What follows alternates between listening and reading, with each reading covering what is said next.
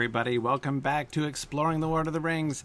This is session number 180, number 56 of the Council of Elrond, uh, which uh, I'm beginning to think is going to take us all the way from before, through, until after the pandemic. And what better way to spend a pandemic than studying the Council of Elrond? Um, so uh, I have a I have a I have a I have a good excuse for being late today. I was totally gonna okay. I probably wasn't gonna be exactly on time, but I was gonna be closer to on time tonight. But um, then I got the opportunity to read Eärendil was a mariner with my son. Uh, so he had never heard the poem before, so I read it to him, and it was, uh, uh, and I have no regrets. So that was fun. Um, and then he had questions, and all things considered, you guys will understand better than anybody else how incredibly efficient I was to only be as late as I am. Um, but anyway, uh, let's uh, let us get back into things. But I, before we start, before we get back to the text tonight, I have a very important announcement to make um, that I um, uh, that I have been saying was coming, and I am prepared to make the announcement tonight. And is the announcement about Mythmoot. Um, I am delighted to announce that this year we will be holding Mythmoot in person. We're going to do a hybrid Mythmoot experience this year. I hasten to emphasize that it means that we're going to be doing a fully digital version as well. So uh, people who can't make it in person for whatever reason are still going to be able to uh, uh, to participate on both of the two levels that we've been announcing that I've been describing. Our Mootcast level, where you get access to the live sessions, but also to the archived recording of the sessions, but none of the like in between stuff, like less of the socializing, just the sessions. Um, as I say, that's primarily designed for people who really can't be there synchronously, you know, who uh, but who want to make sure they don't miss stuff. Um, so that's the Mootcast level. The Moot Hub level is for people who are really able to be there for the whole weekend. They can't be there in person, but they want to be there digitally um, uh, in person the whole time.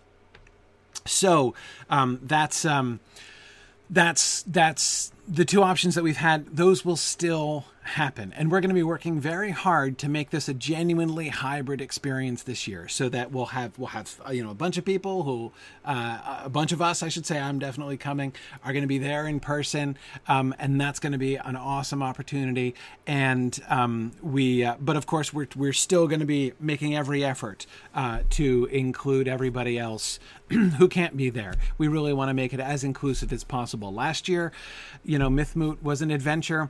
Um, you know, we were we're experimenting with how to do a digital moot that's going to be really immersive and really involved in that way. And I felt that it worked out really, really well. This year, the new challenge is going to be how to do this kind of a hybrid moot um, that's going to be equally successful and equally engaging. And um, we're um, uh, we're we're gonna be uh, excited to embrace that challenge too. So, uh, anyway, so that is definitely happening. Now, I know immediately the question I saw it was asked already um, uh, in the text chat there. Um, is the is that registration option available? Um, when will the registration options be updated? We haven't updated them yet because uh, we are um, we're still we, we still have to confirm we're talking to the venue basically, uh, and uh, we still have to confirm their pricing. We've been waiting, as you know, as I've told you before. We've been waiting until now. We just made this decision finally. Uh, you know, we, we that is we we made the final decision, is what I mean to say, yesterday. Um, so this is this is brand new, and just as of today, we've been uh, kind of renegotiating with our venue down there, the National Conference Center. Uh, we have to confirm that their pricing hasn't changed very significantly. I don't think it has, so I think the pricing will be very similar to what it's been in the past. Um, but until we have like final confirmation of everything, we can't, of course, post uh, that. There will be uh, there will be an upgrade. Um, uh, an upgrade out. So for those of you who have already enrolled, who have been uh, enrolled in, in Moot Hub, we will certainly, and, and you want to upgrade, you want to be able to come in person, we will certainly count uh, you know that registration you already have towards we'll have an upgrade option basically that will certainly occur um, and um, we will uh, uh, be, um, uh, and there will be, of course, just a, a from scratch in person option uh, for people to uh, f- for people to do. And D May can come, fantastic D May. I was hoping you would be able to come. Oh, and uh, Zephin twelve says it'll be his first in person moot. Excellent. You know, I I know that like, you know, you're not supposed to say like see the pandemic is almost over because we're supposed to still be careful and, and i understand all that. You know i'm not trying to downplay any of that stuff but i got to tell you for myself going back to real in-person moots is like you know I, I, for me on in a really significant way the pandemic will be over as soon as I'm back in moots with you guys. Like to me, that's the number one thing. Like it's been the number one thing. Um, so I am, um, uh, uh, I am, I am really, really excited about that. and I'm, um, I'm uh, delighted at how this worked out. You know, I have to admit, when I originally said, and this, and I don't know when I started talking about this, maybe December or something, saying like, well, you know, in uh, uh, by the end of March, we're going to make a decision on as to whether or not we're going to do. And at that point, it seemed like kind of a hail mary, didn't it? I mean, I have to admit that when I said we're going to wait and see how things look then, and then we'll make a final decision, I was kind of, um, I was kind of making a. a leap of faith almost uh, because I did not really in my heart believe. Uh, you know, I didn't know, you know, how much more we were going to know. You know, I kind of said like, well, you know, we'll give it as long as we can to see how circumstances change and uh, you know how things might look different then. But I don't know if I really believed that it was going to change as much as it has. Um, but it's been it's been really good. Um, I um, in in related news, not directly related news, but in indirectly related news, I wanted to share. I got my vaccine today, my first vaccine. Uh, I got my shot today. Um, which means, footnote, by the way, I just got my first vaccine about seven hours ago. Uh, so there, there's a, I, I'm sure everything will be fine. But um, if uh, I start to fade a little bit uh, in the next few hours, I'm there's a, a non-zero chance I might need to uh, call it a little bit early tonight. Uh, but probably I will be okay. But if it looks if it looks like I'm starting to to sway and threaten to fall over, I should probably stop class early tonight. But um, uh, I got the uh, the Pfizer uh, Bruinen. Is that the Pfizer is what they is is what they gave me. Um, so uh, yeah, so I got my first today, and and you know, it's I, I say this is you know related news because it was one of the things that we've been tracking. You know, one of the things that I've been concerned about. Again, two months ago, I did not really expect that we would be able to be confident that the vaccines were going to be sufficiently wide, widely available to feel really for it to really make a difference as far as planning things like Mythmoot. Um, but uh, but I've been pleased. I've been I've been very impressed uh, with how things have accelerated, um, and uh, I am uh, so so yeah. I, I and it's funny. My uh, my my wife. Uh, my wife's a physician, and and she, um, I asked her. I said, "How will I know when, you know, like how, how can I gauge when the vaccine is like widely available? Uh, you know, how can I know when that time has come?" And she said, "When you can get it," because I'm in one of the very, very last groups of people uh, to qualify to get it. Um, and I was, you know, determined not to jump the queue or find an excuse. Uh, you know, I wanted to wait my turn uh, diligently, um, but. Um, anyway, uh, so so I was like, so anyway, so it, it, it was, and it was funny because just I had already been inclining in this direction after you know talking with a bunch of people and and uh, you know. Uh, noticing the you know news that comes uh, and it's been coming out of Virginia. They've been uh, um, they just like the governor just last week released a, a, new decree basically easing the restrictions on gatherings in Virginia, which is where Mythmoot's located, and that seemed a, a very good sign in the context of everything else we were talking about and everything. Um, so. Um, anyway, so I'd already been leaning in that direction, and then just over this past uh, uh, weekend, the news broke that I would qualify to get the vaccine this week uh, in New Hampshire here. So uh, I was like, well, all right then. There, there, there, we are. um, so anyway, that's um, I'm so I am I am excited again. Obviously, no pressure. You know, I don't want anybody to feel. Uh, you know, we're trying to do. We want to do everything we can to make sure that nobody feels left behind. I know that there will be st- still people, you know, who can't travel. I know international travel is still very difficult. So I know many people often come, you know, from other countries to Mythmoot, and I know that's going to be a lot harder this year. Um, I know that travel is just still going to be difficult for many people. I know that there will be some people who are still not going to be, you know, comfortable. It's fine. It's totally fine. Um, we're going to have an awesome time. We're going to have an awesome time with the folks who are attending digitally, and we're going to have an awesome time with the folks who are there in person. Um, and it's um, it's going to be it's going to be awesome. It's going to be um, uh, it's going to be a lot. Uh, it's going to be a lot of fun. So I'm really looking forward to this. Um, I'm now. I've, I've already been thinking about like, okay, what. Um, there's nothing really in the Council of Elrond that we need to reenact. it's one of the one of the problems of the Council of Elrond.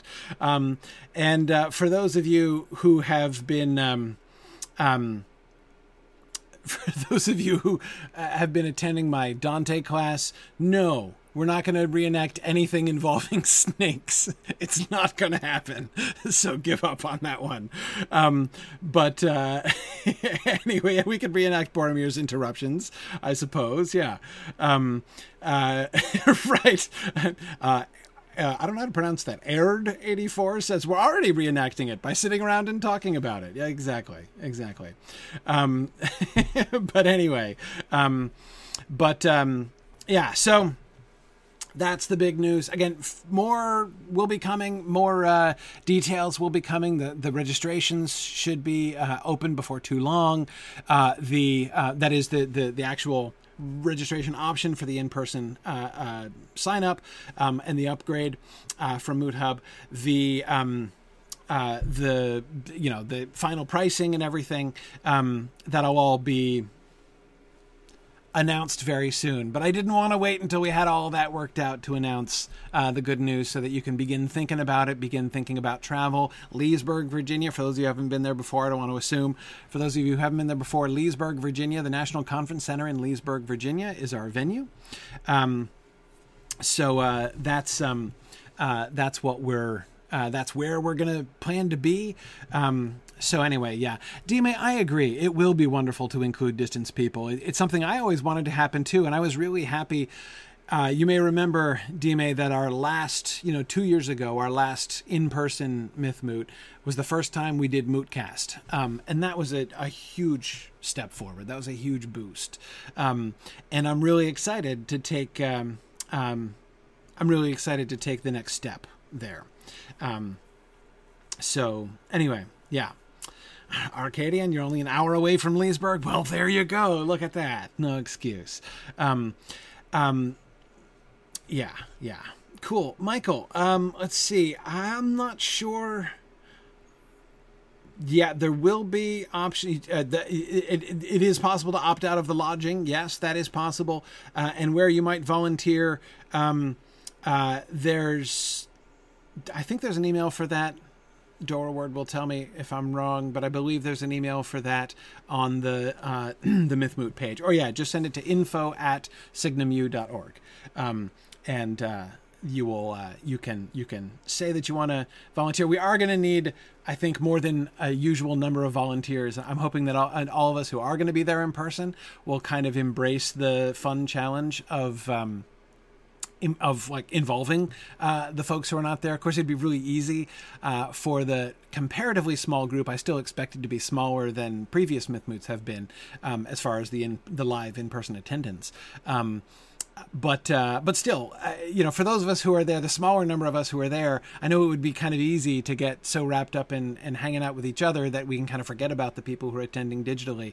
Um, but I, I, know that people will be diligent uh, in remembering that, and I think it'll be fun to have, uh, you know, a bunch of uh, you know, kind of you know, camera people sharing, you know, you know, uh, streaming for folks. Um, there's going to be uh, there's going to be a lot of opportunity to include the virtual attendees, the the digital attendees, uh, even in the live interaction, like uh, you know, even like in standing around in the hallway and chatting. Uh, I think that uh, a lot of you know our the Moot Hub interface should enable us to do that. I think quite a bit. So, um, anyway, yeah, it's going to be. Um, um, uh, it's it's going to be fun. Yeah, Zephin says, uh, "Can we like sponsor a digital only person, like, like wear GoPros and be their eyes?" Hey, why not? Why not? Yeah, that, well, there will definitely be opportunities for stuff like that. Uh, I say, you know, volunteer and and you know, if you volunteer, you can help us kind of figure out how how, how we're going to do it. I think it's going to be fun.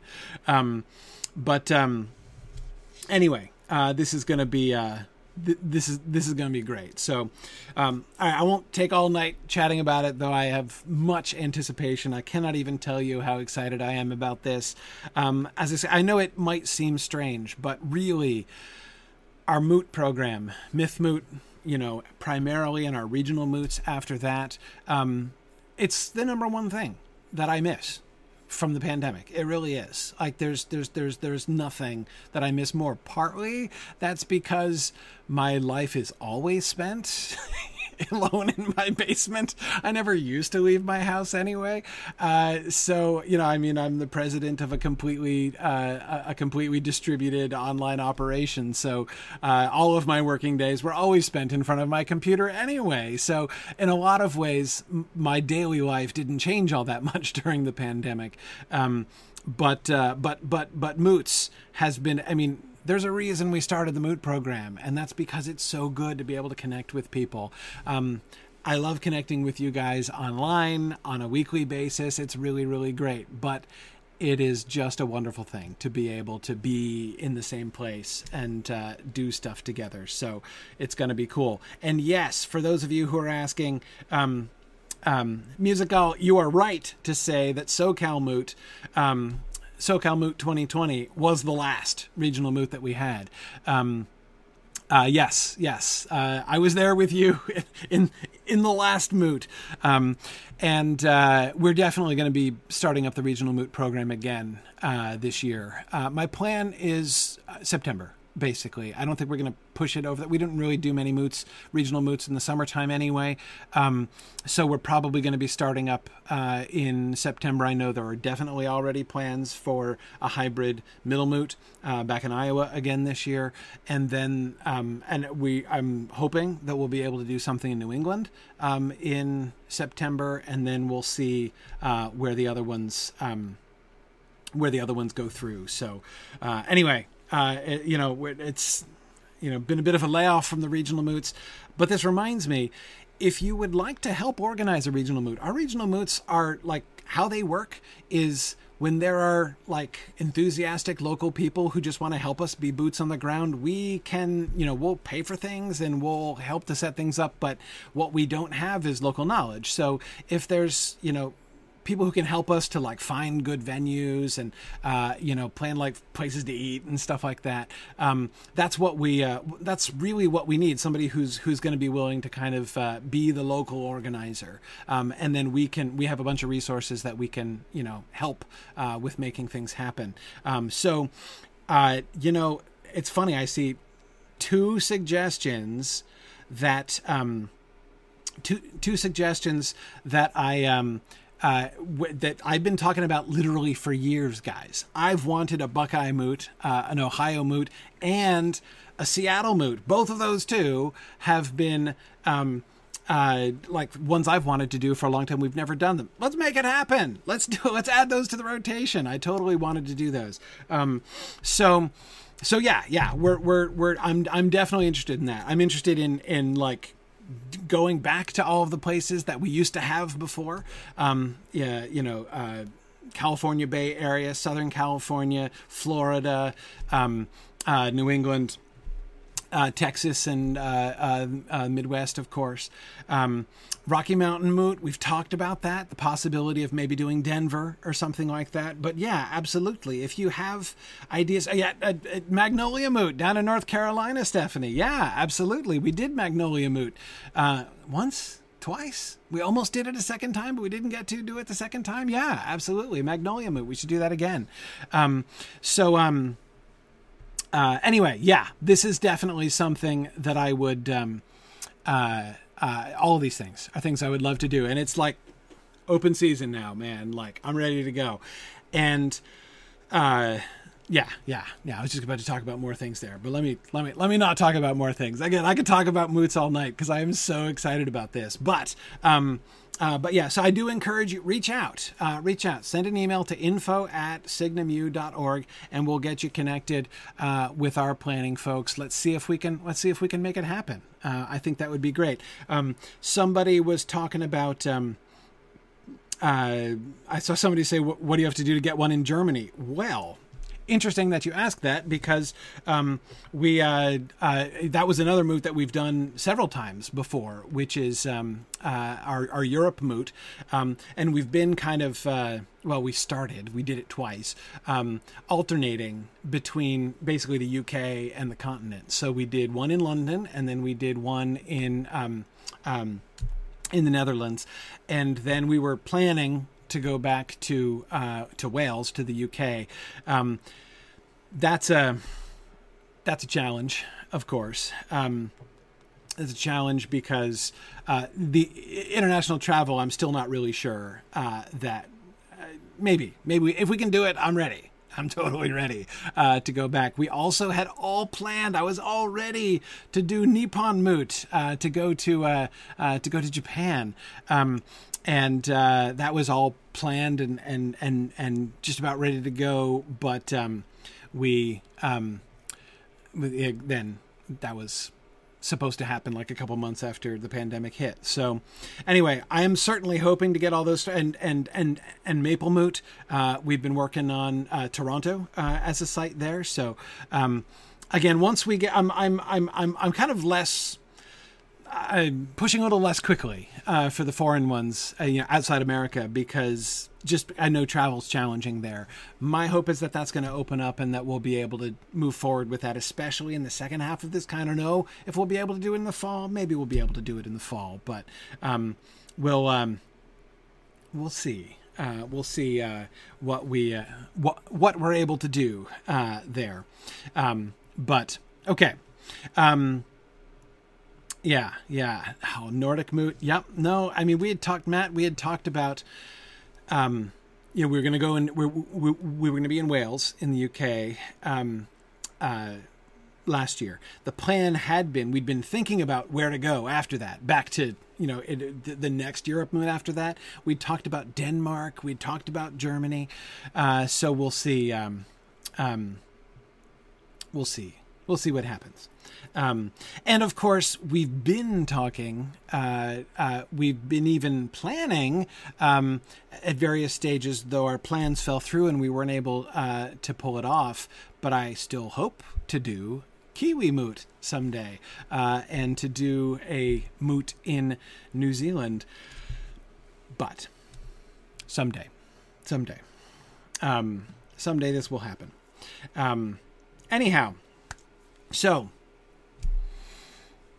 the the the the vistas are opening up again and i am really really excited about it. Now let's get back to the text or else i'm not going to be able to get through anything at all tonight. So um, we just had elrond's big statement. We must send the ring to the fire. And i was you know i just been i've been reflecting on this uh, you know more. And again it strikes me what i find really interesting this is an experience, by the way, I have had so many times um, during the course of our discussions here in exploring the Lord of the Rings, where we're reading a passage and I'm realizing the assumption I always made about it, like always made about it.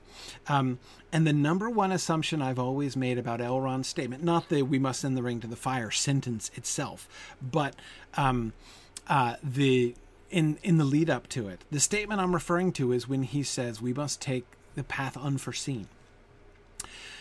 is he talking about unforeseen by Sauron? Like what Sauron will least expect? Yes, he's already said that. Um, but that's not the only thing that he's talking about, and that's the thing that I that's the assumption that I that I find on reflection that I always made. Um, that's how I. It's what I always heard in that sentence. Him saying, like the reason, like not like the only reason, but like the number one reason why we should do this is that Sauron won't guess that we're doing it. Now, it's not that I think he's wrong, but I always found that a little unsatisfying. Um, you know, for it to be based on that kind of a calculation, right? That kind of well, I was going to say guesswork, and maybe that's not quite fair. I mean, Elrond is very wise. Um, so it's perhaps better than just guesswork. Um, but it's not just. He's not only saying, and this I'm feeling very convinced of after our discussions last week, he's not only saying um, Sauron is not going to expect us to do this, um, he is also saying um, we didn't expect to be doing this. This is not the kind of thing that we, the elves, have done. Right? I mean, uh, there there has been there have been two um, two approaches, right? Go away, right, or attack, right? I mean, there are very very few times the elves have done anything other than those two things in their opposition to the enemy, right? You either uh, take the fight to the enemy, like they tried to do in the Nirnaeth Arnoediad, which didn't pan out, or like they did in the Battle of the Last Alliance, which did pan out. Um, so you can try taking the fight to the enemy, or you can try watching and waiting. That's another big. I want to I don't know if that counts as a tactic. I suppose uh, that it counts as a tactic, right? Um, but there have been very, very few exceptions. Um, and you'll notice something. There are a couple exceptions, right, of elves who have done the unexpected thing, the like solo quest into danger route. Um, and just as you say, Luthien, of course, is the primary example of this. Um, I would also put Fingon there in his rescue of Maedhros right? So it's not that it's never been done before, right? But notice what those two examples have in common. The people who did them did not do it with the advice or even the knowledge of anybody else. Right? The like the elves as a whole never instituted that as a policy, right? It's just not something that ever happened. Um, they um the like you know like too often the elves have fled that way to the sea right that's the elves go to route um that's their number one like especially you know post war of wrath right when that path was open to them right that has been their number one response things are getting bad in middle earth well peace out, right? Let's go back to Elvenhome. Um, that has been their default, you know, for most of them, that has been their default. Now, remember, remember who Elrond is, right? And I don't mean his parentage, I don't mean his his um, his his uh, you know his lineage. I mean his work experience, his resume, right? He is Gil-galad's right hand guy. For thousands of years, he was Gil-galad's right hand guy. And Gil-galad was the one who didn't peace out, right? He was the High King of the Noldor who stayed in Middle Earth after the War of Wrath, stayed and kept kinging in Middle Earth, and opposed the Shadow, and didn't flee when the Shadow came right? And ultimately, of course, was the was you know the leader. Well, you know, with Elendil, um, was the leader of the "Let's take the fight to the enemy" movement, right at the end of the Second Age. Um, but, um, but still, most so again when it, when Elrond says you know we elves have have have have done that far too often, um, not him, obviously, uh, but not not not not him and his. I I know there's the issue with his wife, but that's a special a special circumstance, right? Um, but nevertheless, he's also not suggesting the Gil-galad approach either. I mean, I kind of think that what Elrond is suggesting here, I think I I can't remember any other examples. I think this is unique. I think this again. It's not. It's not that the action is unique. Again, there are parallels. Luthien, Fingon. There are parallels like that, but not like this. You know, the the the Thingol might have initiated the quest for the Silmaril uh, in his way, right? But it wasn't his idea. And I mean, it wasn't actually a plan, right? It was a, it was a, or okay, it was a plan. It was a plan to uh, get his potential son-in-law killed, so he'd get him out of the way, right? That was the plan. Um, it wasn't actually a like let's actually overcome the darkness by this method, right? Um, so um, uh, anyway, it's it's um, it's I can't remember an elf lord, you know, in like deciding this is the equivalent, right? I mean, there's no High King of the Noldor right now, right? The, the the the elf lords who are right here at this council making this decision, right? The, you know, the, they have been called together, right? And councils are going to be taken stronger than Morgul spells. These guys together are basically in uh, um, you know in in the place of uh, in the place of of the king. This is the this is the authority. You know, like the uh, you know Galadriel's not there, but you know Saruman's not there. Of course, he's lost his seat anyway. But you know, much of the White Council is here, right, uh, in this room. Um, there's um, uh, there's uh, this is a big moment, right? This is a big decision making moment. And again, there's no, um, um, I can't think of a single precedent for this. But again, of course, they've never found them in exactly this position either. This is the thing that increasingly I think that Gandalf, and this has been another one of the things that I've been really, that I felt like my eyes have really been opened to as we've been discussing this together, um, is uh, that Gandalf's emphasis is on the very great peculiarity of this moment, right? And what he's been trying to draw attention to the situation that Providence has brought about.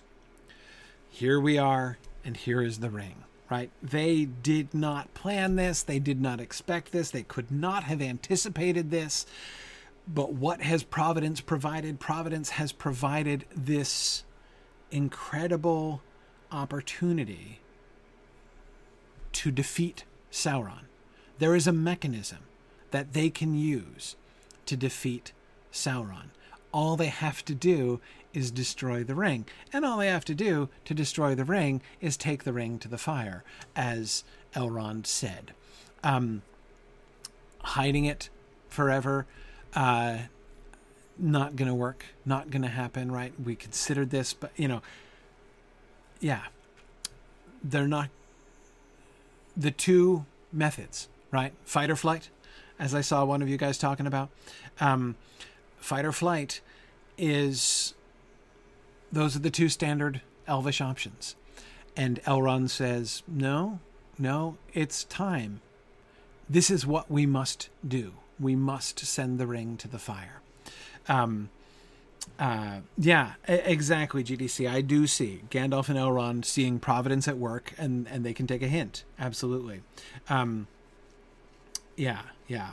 Um, and yes, Matt, I agree. That's a really interesting point. Actually, that's a very interesting point, Matt. And I want to, I want to, I want to land on this for a second. Um, Matt says the unmaking itself can also be viewed as a path unforeseen. He says the elves have been about preserving things forever right? Um, they're they're um, uh, oh, what is that word? The word that's the opposite of iconoclast. I remember hearing it a couple times. People don't use it much. People use iconoclasm a lot, but they don't use the opposite. What's the opposite?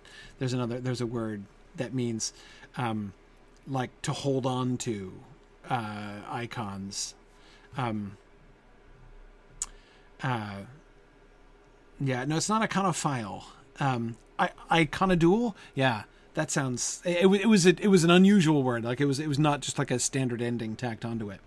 Um, but um, anyway, they are uh, they they hold on to things. They preserve things.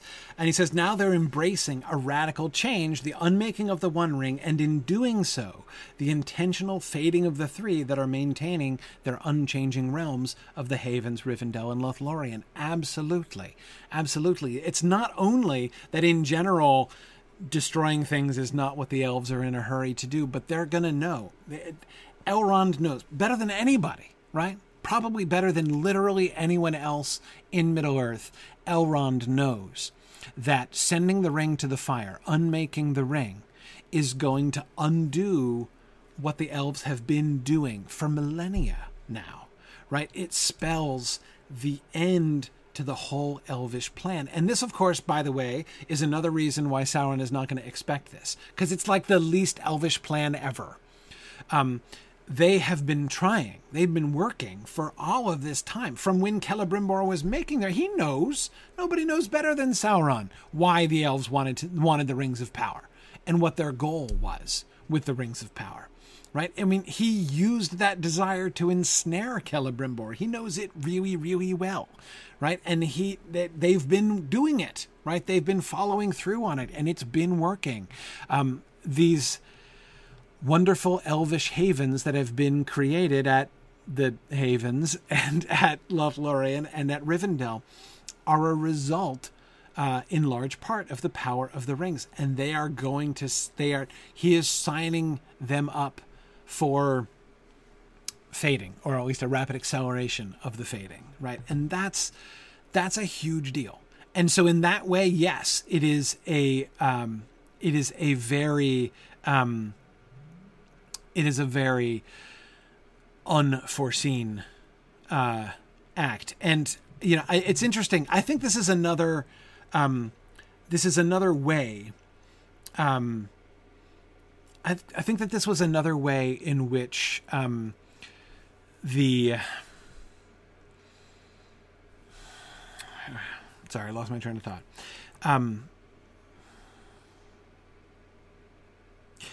this is another way in which I think people can easily misunderstand the significance of things. Like, this is a real act of sacrifice on the part of the elves. And Mad Violinist, um, I agree with you. Mad Violinist says it makes you wonder if Peter Jackson's interpretation of Elrond begging Isildur to destroy the ring was wrong. Was Elrond hesitant to make that happen because of the cost? Um, a stance that he's changed since. Um, yes, it's one thing for him to say, it should like he said in the council as should have been done right? Like isildur should have destroyed the ring then. He says that now. Did he say it then? It's not obvious to me that he necessarily did. I mean I, that scene in the film is very powerful. But i mean we talked about this a good bit many months ago uh, when we were covering that section of the council of elrond and i think that there's lots of reasons to believe that isildur was not going rogue when he kept the ring. Um, and uh, you know, the more that I think about, especially in light, um, uh, you know, Chris, of what um, uh, of what Matt was just saying, um, yeah, like let's not be hasty. Let's not rush into this because, especially since, like, you know, okay, so we don't throw it in now, right? Maybe we can throw it. You know, if we if we find in, you know, a week, a month, a century that uh, you know it's not panning out, we'll throw it away then, right? Who's to stop them? Sauron's Sauron's overthrown. Um, but um, but yeah, I, I, I think there's a lot of retrospect going on um, in his proclamation there. Um, but um, yeah, yeah. Um, and Brandon, you're absolutely right that Elrond recognizes that the time of the elves is ending, regardless of the outcome of this war. I mean, he, he, he I think you're right that in that way he can also sort of see the direction that the music is is going. Right, he knows that. I mean, there will come a time. Arguably, it's already passing. Right, when for the elves to continue to cling on, to continue to try to keep things unchanging the way that they were, is going to be an increasingly corrupted thing to do. Um, that they're going to be fighting against, not just against destiny futilely, um, but doing increasing harm to themselves and others um, by holding on to the thing, by not trying to stop, you know, time from moving in the direction in which time is moving. Um, yeah, yeah. Um, yeah, and Matt, it isn't uh, Matt from Wisconsin. It's not exactly. It's not only the fact that it's unforeseen isn't the thing that necessarily makes it right. Um, I don't think that's not exactly the point. Again, when Elrond says it, he says we must take the path unforeseen. Right? Um, he doesn't say like, "Hey, this is so unforeseen. We should totally do it." Right? Again, and and, and honestly, Matt, that was one of my own resistances to this passage previously when I thought he was just saying like the maximally cunning thing we can do is what we believe Sauron least expects. Which again, like is fine. It's not like that's bad reasoning. It's not like he's necessarily wrong about that, but that always felt weak to me, right? Like when I was just reading it as mere strategy. Um, but it's not. Um, and for him to, you know, so but the point is it's not that he's saying the unforeseenness of it is the entire argument in support of it. Um, he is kind of bracing them, right? And I think that's why he builds up to it as slowly as he does, um, because he knows. I can. It's funny because it might seem, it might seem, um, it might seem to us like it's screamingly obvious. And I think, like to Gandalf, it kind of seems screamingly. I mean, I, Gandalf has foreseen this from Bag End. We saw that in chapter two, right? Um, you know, the only question in Gandalf's mind was whether or not the taking the ring to Mordor was going to be Frodo's quest or somebody else's, right? He explicitly said that uh, in the parlor in Bag End. Um, Gandalf has foreseen it. We as readers might foresee it, but honestly, I suspect, um, uh, I suspect that when Elrond says that, we must send the ring to the fire. There are probably some elves in the room who gasp. Right? I mean, like, it's that unforeseen, that unthinkable, that they would seek to destroy the ring, knowing those who know what that means for the elvish rings. Um, yeah, yeah. Um, Yeah. Um, sorry. Uh, there's um, uh, I'm trying to catch up on your uh, your comments, which are both excellent and numerous. Um, but um, yeah, it's unforeseen by Galdor for sure. Cookaput Minor. Agreed. Agreed. Uh, I bet Galdor is totally flabbergasted. but Kursimus says he doesn't think Galdor has seen anything coming ever. well, well, we shouldn't be too mean to Galdor, though he deserves a little of it. Um, yeah, yeah. Um,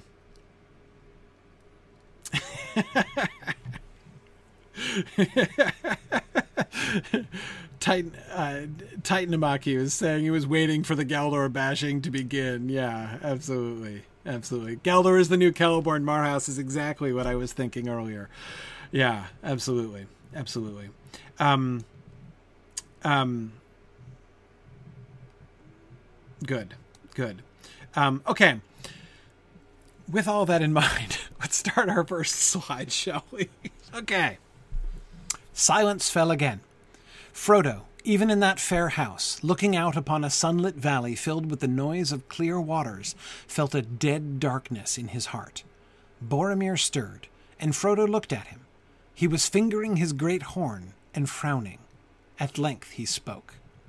Okay, now before he speaks, um, this is uh, the first time, isn't it? The first time Boromir has spoken without interrupting. I mean, he breaks in without invitation, but you know, this is that's uh, you know, there's a there's a there's a tactful silence for some time here before he uh, uh, before he he he he breaks out. Um, we get two things here in this paragraph. We get what goes on in is what is going on in Frodo's heart first. Then we get well, what's going on in Boromir's heart, right? We get a first person account of how Frodo's feeling.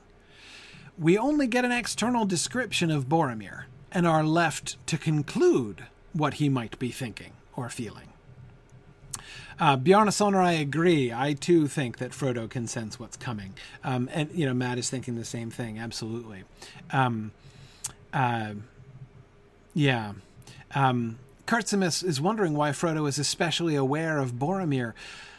Well, his eye is drawn to him by the fact that Boromir stirs. So Boromir is the most fidgety of everybody in the room at this moment, right? Boromir is stirring. Um, and that's what makes Frodo look at him. And when he looks at him, he sees that he's fingering his great horn and frowning. And at length he spoke. Now, the frown is explained by the words that he goes on to say. Right? He's frowning because he's not he's not tracking. Right? He's not tracking. He's he's not um uh the problem is not necessarily specifically with the we must send the ring to the fire statement. I think perhaps as to Erestor's statement earlier on, right? There are but two options uh, to hide it forever or to unmake it. And that's the thing that seems to be making Boromir twitchy. Uh, wait a second. There's this obvious third option, right? Why has nobody mentioned the obvious third option? So that seems to be what he's frowning about. Um, why is he fingering his great horn? It's an interesting little detail. Um, what does that signal to us, do you think? I'm thinking he's fingering his great horn. Um, not, you know, is he fingering his great horn the same way that Frodo tends to finger the things in his pockets when he's making a speech? Probably not. It's his version of a fidget spinner, yeah, possibly. I I think Boromir is I mean, when does he when does what does the horn mean to him? Right? He blows the horn when he sets out on a journey, when he, you know, leads the charge into battle. Blowing the horn for Boromir, this is an action thing. This is what you do when you are stepping forth, when you are moving boldly, right? When you're about to attack, when you're about to, you know, when again when you're when you're when you're going forth. Um that's that's what he does. He's going to tell us later on that that's when he blows the horn. Um, we will see him blow the horn three times. Right? There are three times that he blows the horn. Um, once before they leave Rivendell.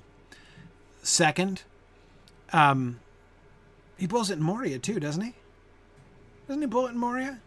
Vague memory of him uh, blowing it in Moria. Pretty sure, yeah. At the Balrog, he blows his horn, and then uh, he blows it, uh, of course, uh, in the battle with the orcs um, by Parth Galen.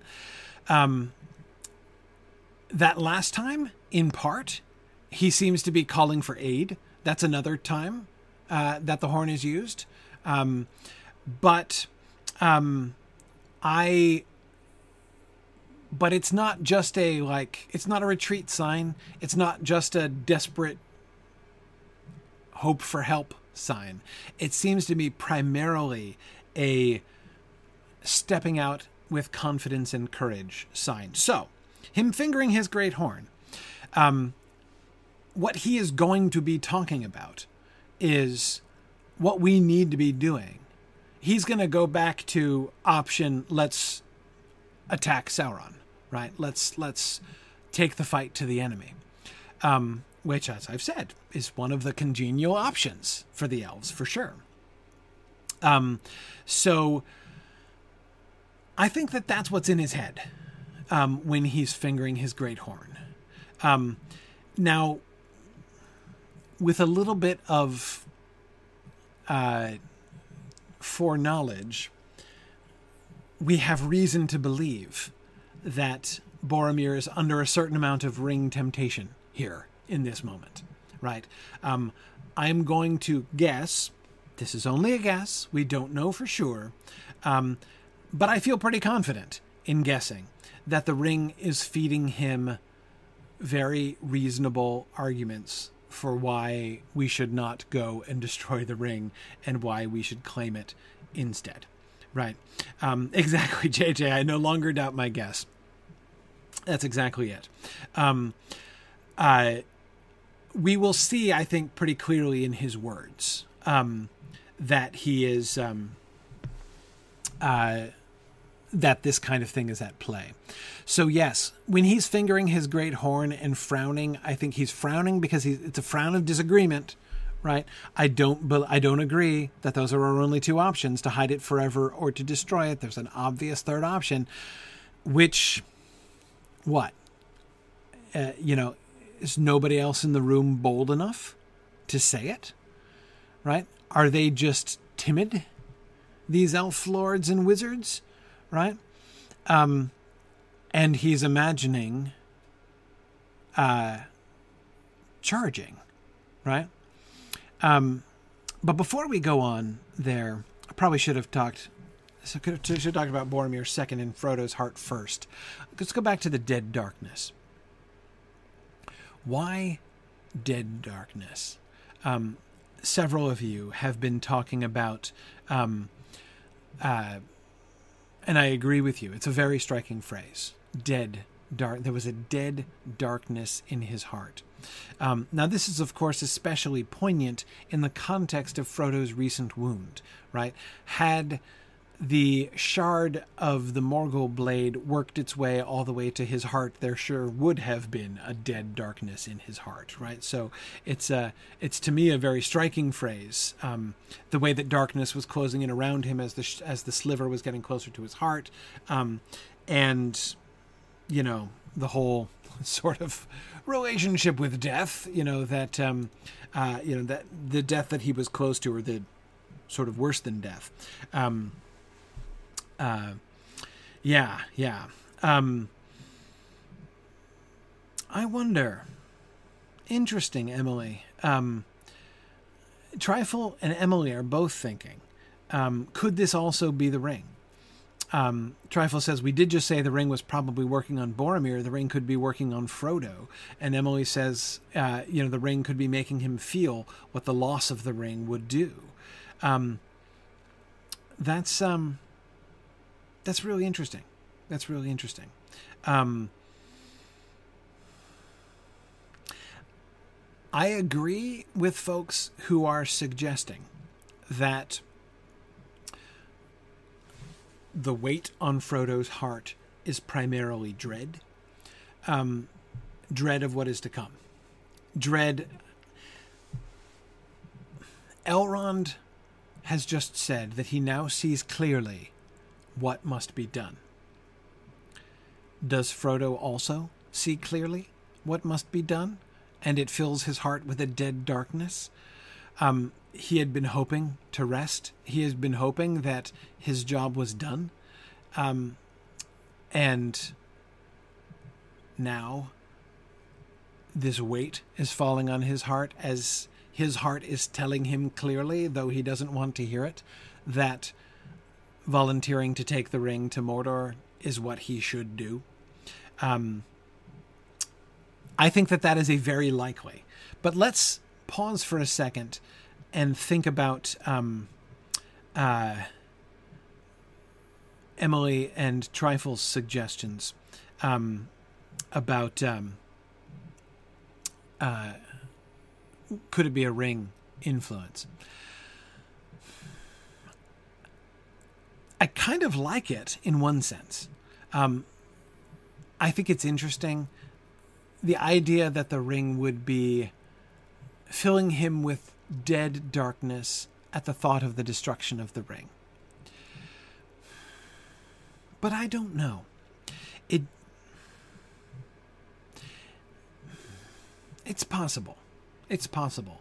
The again, the the primary focus of the sentence is on the contrast, Frodo's perceived contrast between the brightness and the beauty and the calm of the world around him. Even in that fair house, looking out upon a sunlit valley filled with the noise of clear waters, he felt a dead darkness in his heart. Right, so that contrast between what he's experiencing and what his what is surrounding him. Um, I. Um,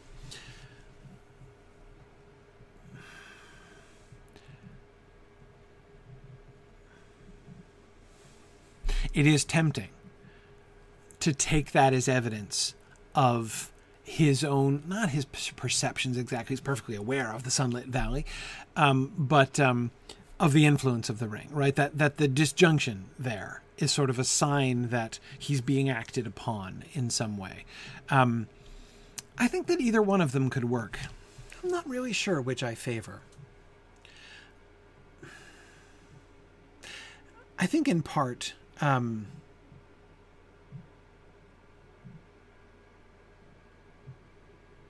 I think in part. Yeah, I mean, this is going to be.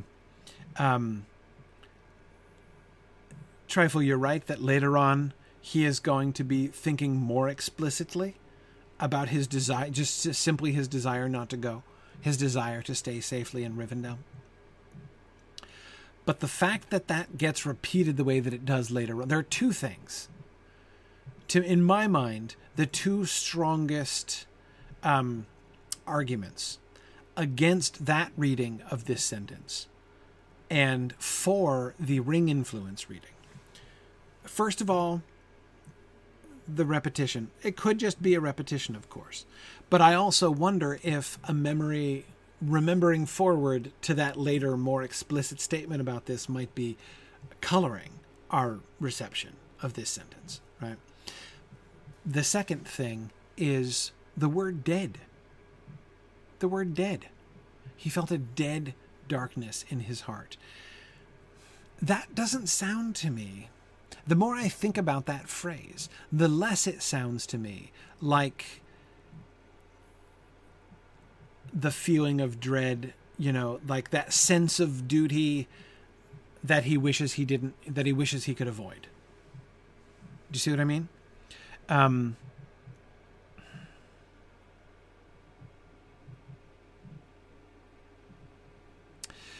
yeah, I mean, I, I, I, I don't, I don't feel strongly about this sentence, but again, it's, it's, it's the word, it's the word dead that gets to me the dead darkness in his heart. That is something.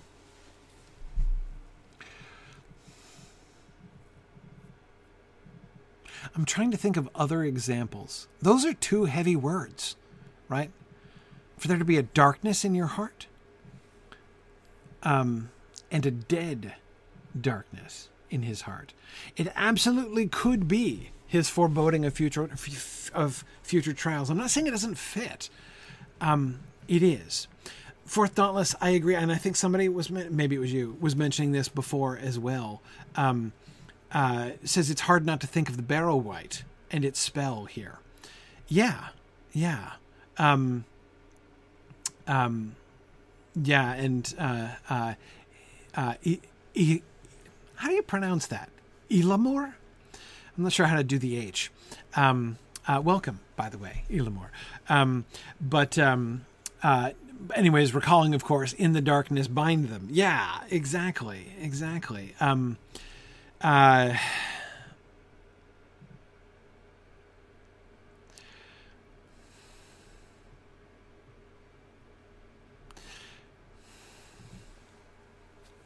yeah, I don't know. I don't know. I um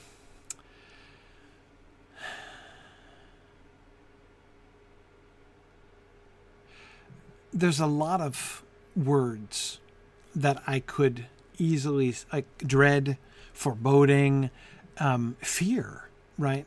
Um, those would all be very natural.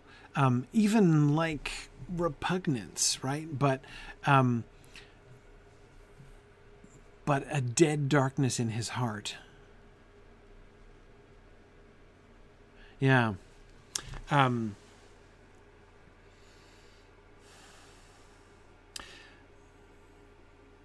now, a couple people were asking, could he be feeling possessive of the ring, like in response to Boromir? No, uh, the sequence suggests not. Right? Um, Frodo doesn't even look over at Boromir until after he's already feeling the dead darkness. So I don't think that Boromir's words or actions have anything to do with his feeling of the dead darkness. Instead, it seems to be in response to Elrond's words. And again, both of the versions, right? Um, uh, give me some examples, can you? Um, deadly dark pops up often in the text. Yeah. Can you lay on me some examples? Um,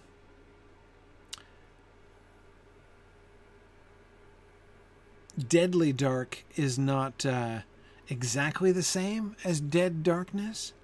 Um,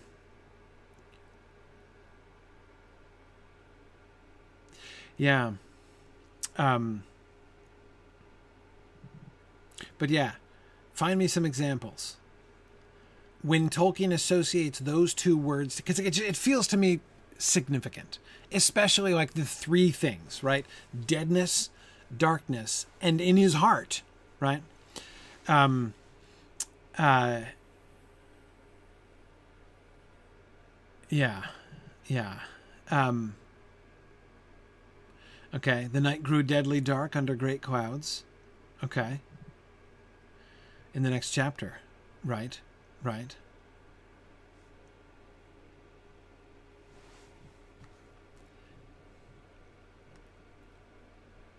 And I agree, the alliteration is very oppressive. Agreed. Agreed. Um, interesting. Rowan suggests that dead darkness sounds almost like something opposed to Estel. Uh, yeah. Yeah. Um,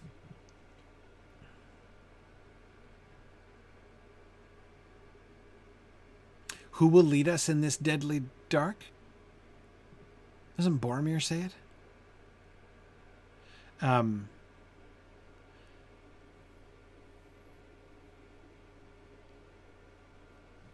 interest. Oh, that one is fascinating, Matt.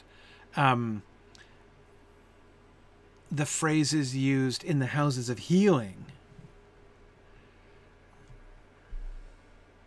As they went towards the room where the sick were tended, Gandalf told of the deeds of Eowyn and Meriadoc, for he said, Long have I stood by them, and at first they spoke much in their dreaming, before they sank into the deadly darkness. Also it is given to me to see many things far off. Before they sank into the deadly darkness. So the deadly darkness is where those who are succumbing to the black breath are going, right? That is fascinating. Yeah. Yeah. Um, now, I agree, JJ. I'm not. I don't want to equate the two things. I, I, I agree there's a difference in the force of deadly darkness and dead darkness. Um, deadly darkness, deadly, you know, that's.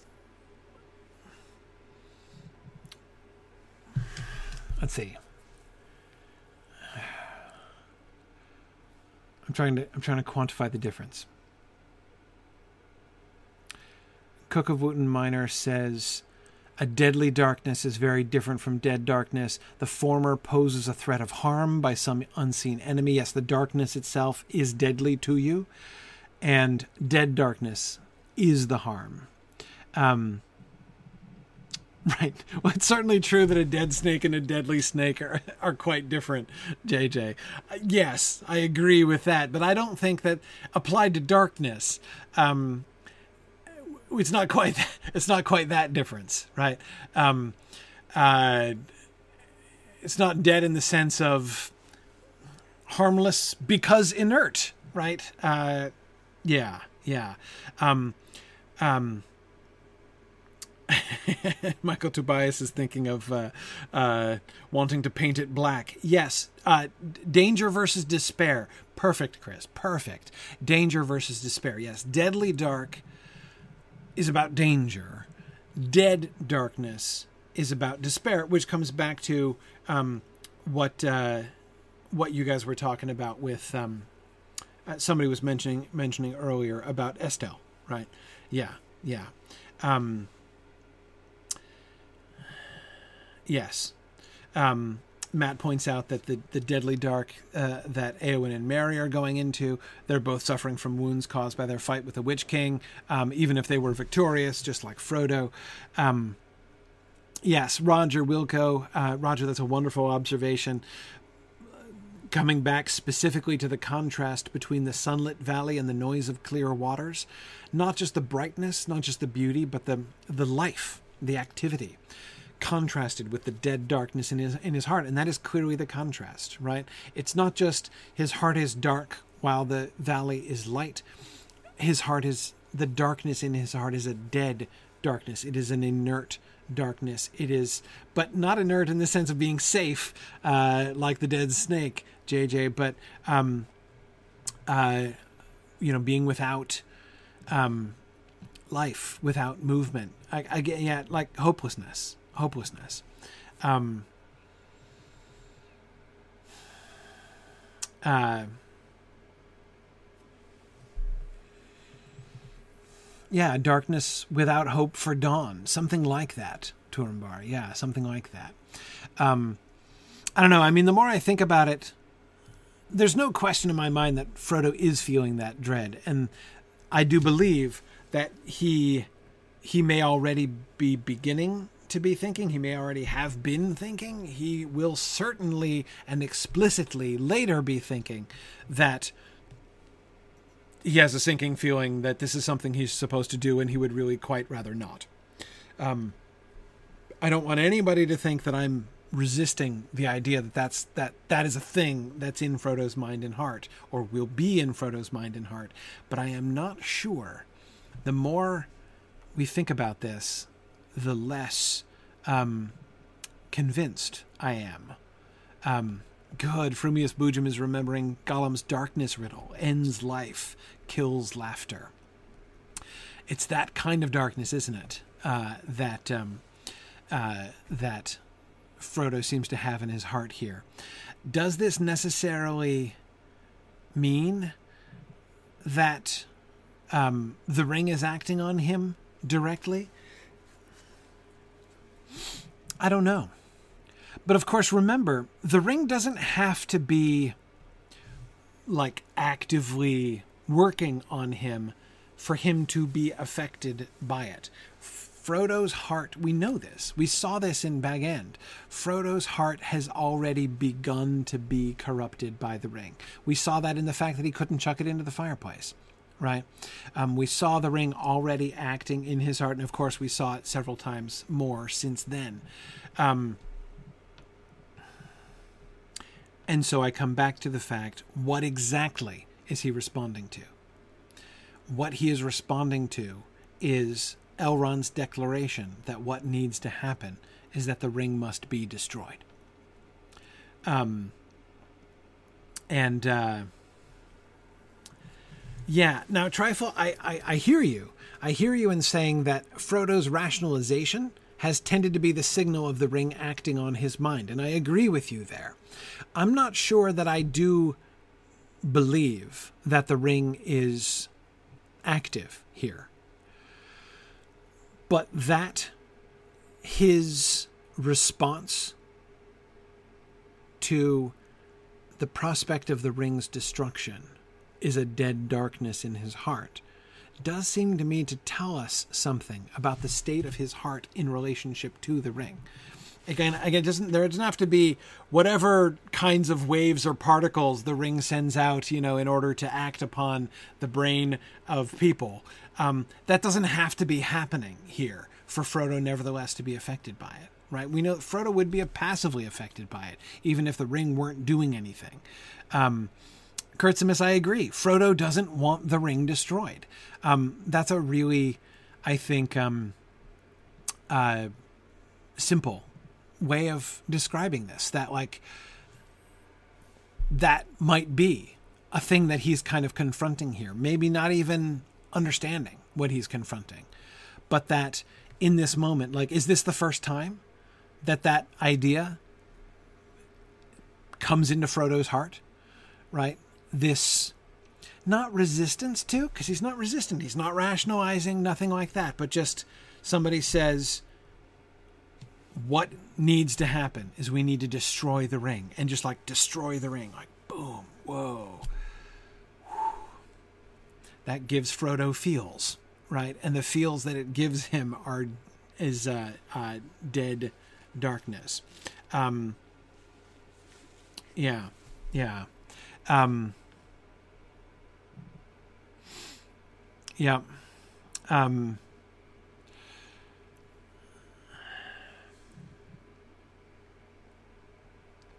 Yeah.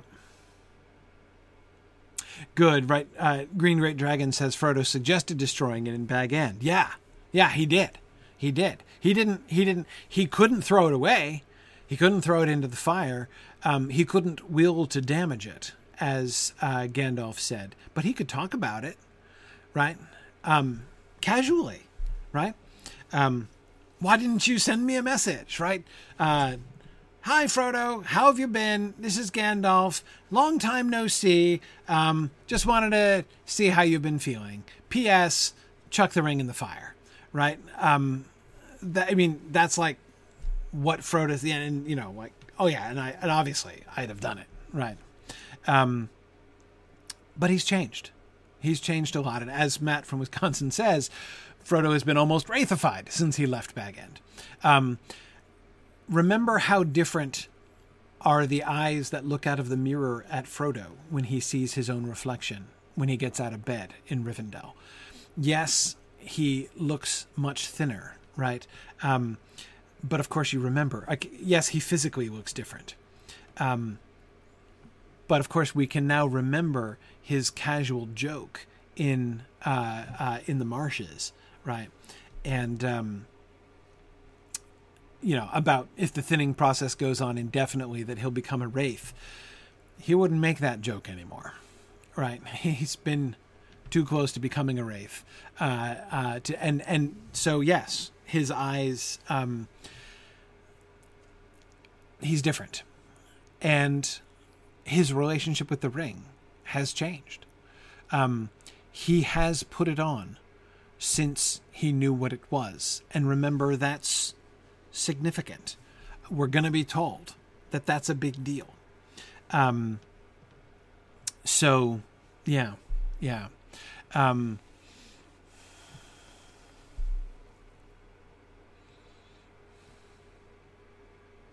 was that an emotion felt by the bearers in reaction um, uh, to a threat to the ring?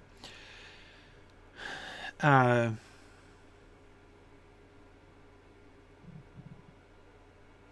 Well,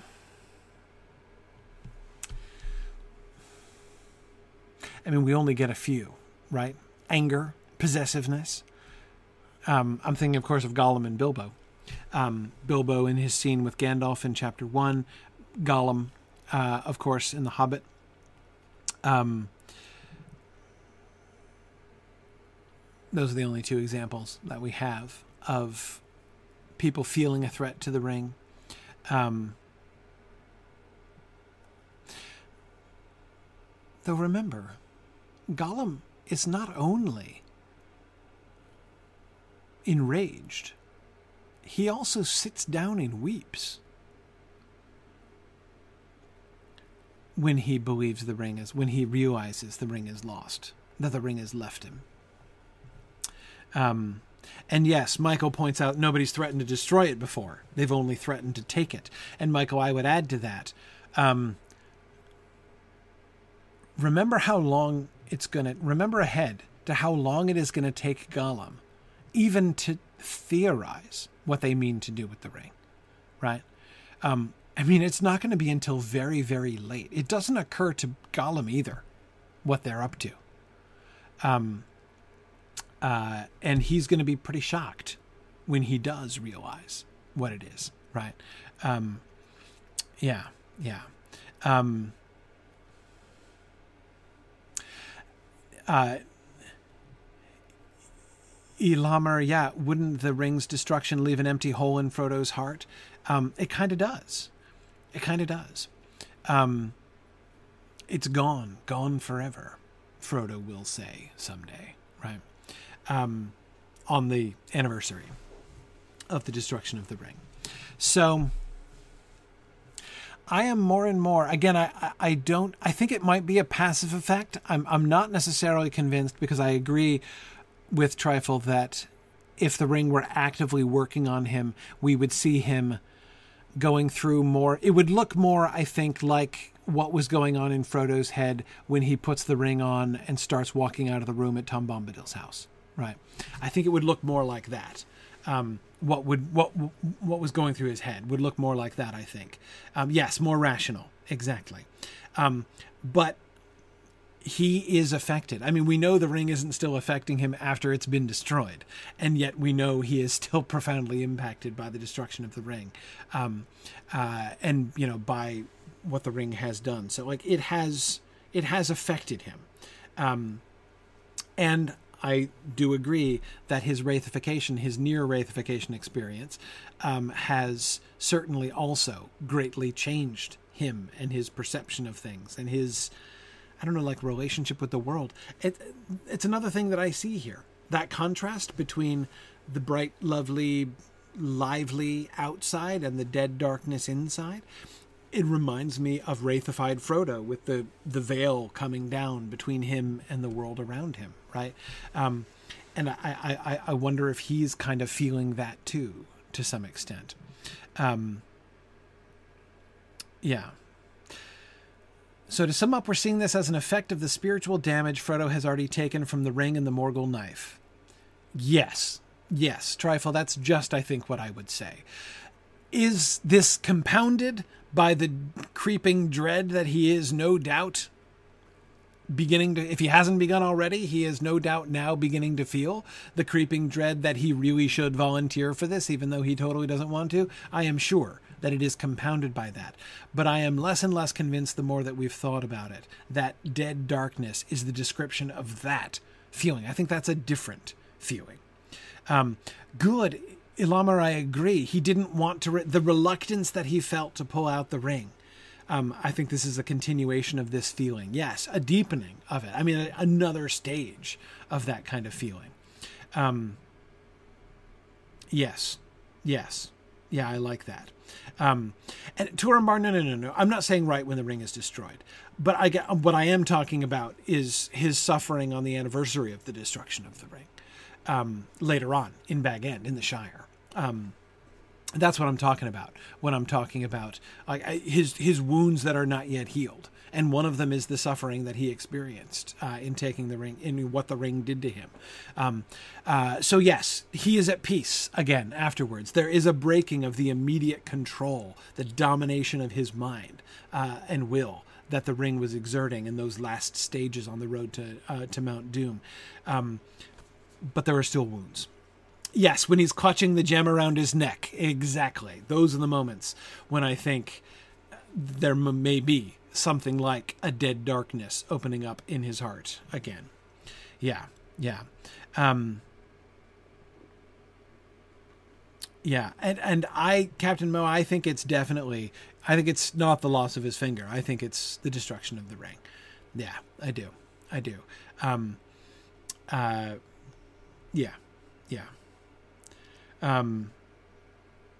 Okay. Um. all right. Uh, we still have a couple minutes. Um. Let's go. Let's go into Boromir's actual words. Back to Boromir. Back to Boromir. At length he spoke. By the way, if there's somebody here who has a chain of rationalization going on in his head, I think it's Boromir, right? at length he spoke, I think that's what's been happening in his brain, right? I do not understand all this, he said. Saruman is a traitor, but did he not have a glimpse of wisdom? Why do you speak ever of hiding and destroying? See, the problem is Erestor's paradigm, right? We must hide it forever or unmake it. Why do you speak ever of hiding and destroying? Why should we not think that the great ring has come into our hands to serve us in the very hour of need? Wielding it, the free lords of the free may surely defeat the enemy.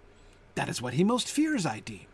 The men of Gondor are valiant, and they will never submit, but they may be beaten down. Valor needs first strength, and then a weapon. Let the ring be your weapon, if it has such power as you say. Take it and go forth to victory. Um. Oh, Howth Castle. That's fascinating. Howth Castle says, It looks to me like Boromir is the first person in the book to use the phrase the Great Ring. Is this a cultural thing in Gondor, or is it a Boromir thing? Wow, that is really fascinating. That is really fascinating. Um, it could be either one.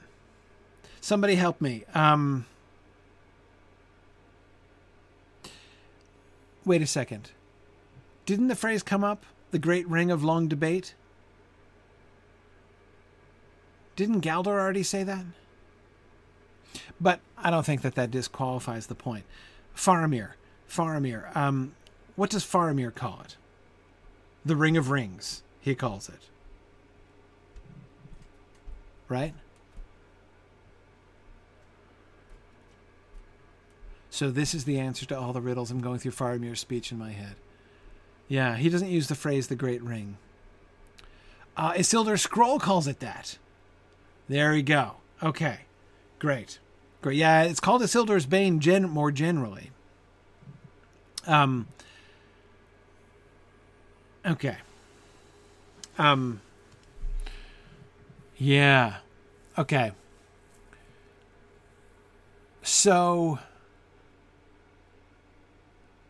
I'm very willing. Now remember, Isildur's scroll has not affect Gondorian culture they didn't know about it. And remember Boromir's exclamation of surprise when he like Isildur took it, right? Um, he didn't know. They didn't know. Um, now, or maybe Boromir wasn't told.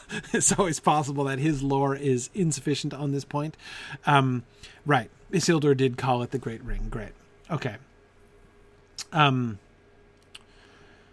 yeah. Now, when Gandalf uses the phrase "the Great Rings," um, he's speaking generically, not saying the great ring, meaning the one ring. Um, he just means the great rings as opposed to the lesser rings, and that's clearly yeah. Gandalf is speaking of all twenty, and that's that's clearly it's clearly a different um, paradigm there. He's using it in a totally different context. Um, Good. Boromir says, I have heard of the great ring of him we do not name, but we believed it had perished from the world. Yes. Yes. Good. Good. Okay. Uh, good. Um, I suspect.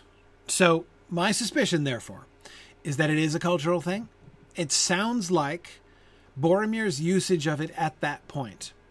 Um, the great ring of him whom of him we do not name. Um, that sounds to me like a Gondor thing. That when the Ring of Power is mentioned, it is still called the Great Ring. Um, but I still don't think. I still think it might be a little bit suggestive, especially in the context here, right? Um, yes. Yes, exactly, Matt. That's exactly what I was just building to. Matt's, uh, Matt from Wisconsin says, I think within the frame of the narrative, it seems to be a Gondor thing, Faramir notwithstanding, but I think we can see in a literary sense that it betrays Boromir's feeling for it. Um, yes, exactly. Exactly. Yeah, Galadriel's going to say it too, but we'll get to her later on. Um, that's going to be a fun conversation. I can't wait. Um, oh man, there was so much so much. I mean, I just recently finished my annual reread of The Lord of the Rings, and oh man, going through, there's so many passages. I'm like, I can't wait till we get to this. This is going to be awesome. anyway, um, but yes, Matt, thank you for reminding me. I was going to come back. I saw that comment of yours before, and I wanted to come back to that. Um, well, but let's build up to it for a minute, Matt. Um, is he rationalizing here? Do we see ring rationalization at work here? Yes. Yes, I do. Um, And because this is a, first of all, can we just acknowledge this is a really, really good argument? Why do you speak ever of hiding and destroying? Why should we not think that the great ring has come into our hands to serve us in this very hour of need? Right? That's a really good argument. It really is, right? I mean, Gandalf. Look, Providence, right? Here we are, and here is the ring. What shall we do with it? I mean, Gandalf has practically invited this question. Why should we not think that Providence has brought this into our hands to serve us in the very hour of need? He's not wrong. That sentence is exactly correct. Yes, the great ring has come into their hands to serve them in the very hour of need by enabling them to destroy it, right? But it's absolutely plausible, right? Um, and that that the smallness of the step, right? The smallness of the step between don't you see that Providence has orchestrated all of these remarkable events just to bring the ring into our power, to give us this one unique, unanticipatable opportunity to overthrow Sauron? It's such a small step to the same exact first three quarters of the sentence, and then you just end with to use the ring against him, right? Um, that's um, that's amazing. And Cook of Wootton Minor, absolutely not. From a uh, uh, from a reader's perspective, have we the readers ever been given a reason not to use it thus far? Wouldn't the reader be wondering alongside Boromir? I don't see much reason why not. Now, Boromir, or sorry, Boromir, Gandalf gave some cautions about this back in Bag End, right? Um, Gandalf has set us up, right? Gandalf's Gandalf was pretty clear about the fact that what needs to happen is that it needs to go to the fire, right? Again, like Gandalf was full of spoilers at the end of chapter two. Um, so we've been primed already to think in that way. But again, I, um, and yes, there's lots of reasons, Lady Lakata, as you point out, to see that the influence of the ring in general, like the influence of the ring on Frodo and on Bilbo in chapter one, let's not forget. That's one of our very first impressions in the whole book, right? Um, is a shaky one, right? Is a sketchy one. Um, and yes, praise is reminding us that Frodo was warned not even to put it on. Um, you know, and so therefore, you know, wielding it would surely uh, be even more dangerous. I agree. Um, yes, I agree. Gandalf follows the Merlin school of spoilermancy. Uh, JJ, the only difference is that he doesn't go around um, uh, writing them in gold letters, you know, around the Shire. Um, but uh, yes. Um, so okay, the I agree. We have reasons um, to. You're you're right belongs Bond, except that one time on on Bilbo's door. That's true. That's the exception. That's the exception. Um, uh, but other than that, he doesn't generally go around writing spoilers uh, on trees and such around the Shire.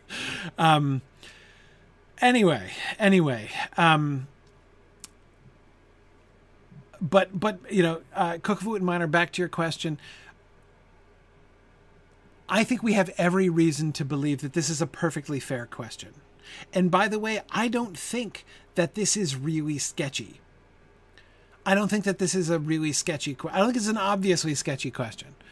I don't. Th- I mean, I somebody I forgot who it was was saying, um, "How is it exactly that Boromir still gets invited to be in the Fellowship after asking this question?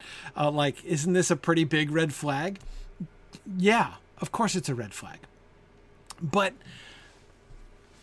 again, I don't think it's um, I don't think it's the end of the world either. Um, it's a perfectly sensible question. It's a perfectly sensible question to be asked, especially by somebody who doesn't understand.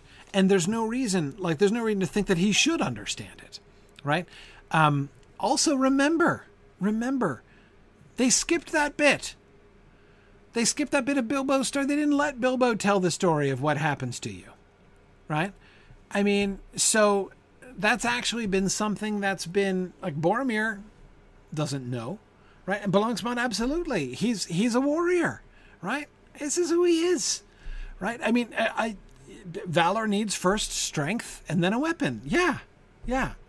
We've got all the pieces in place, right? No, Gondor.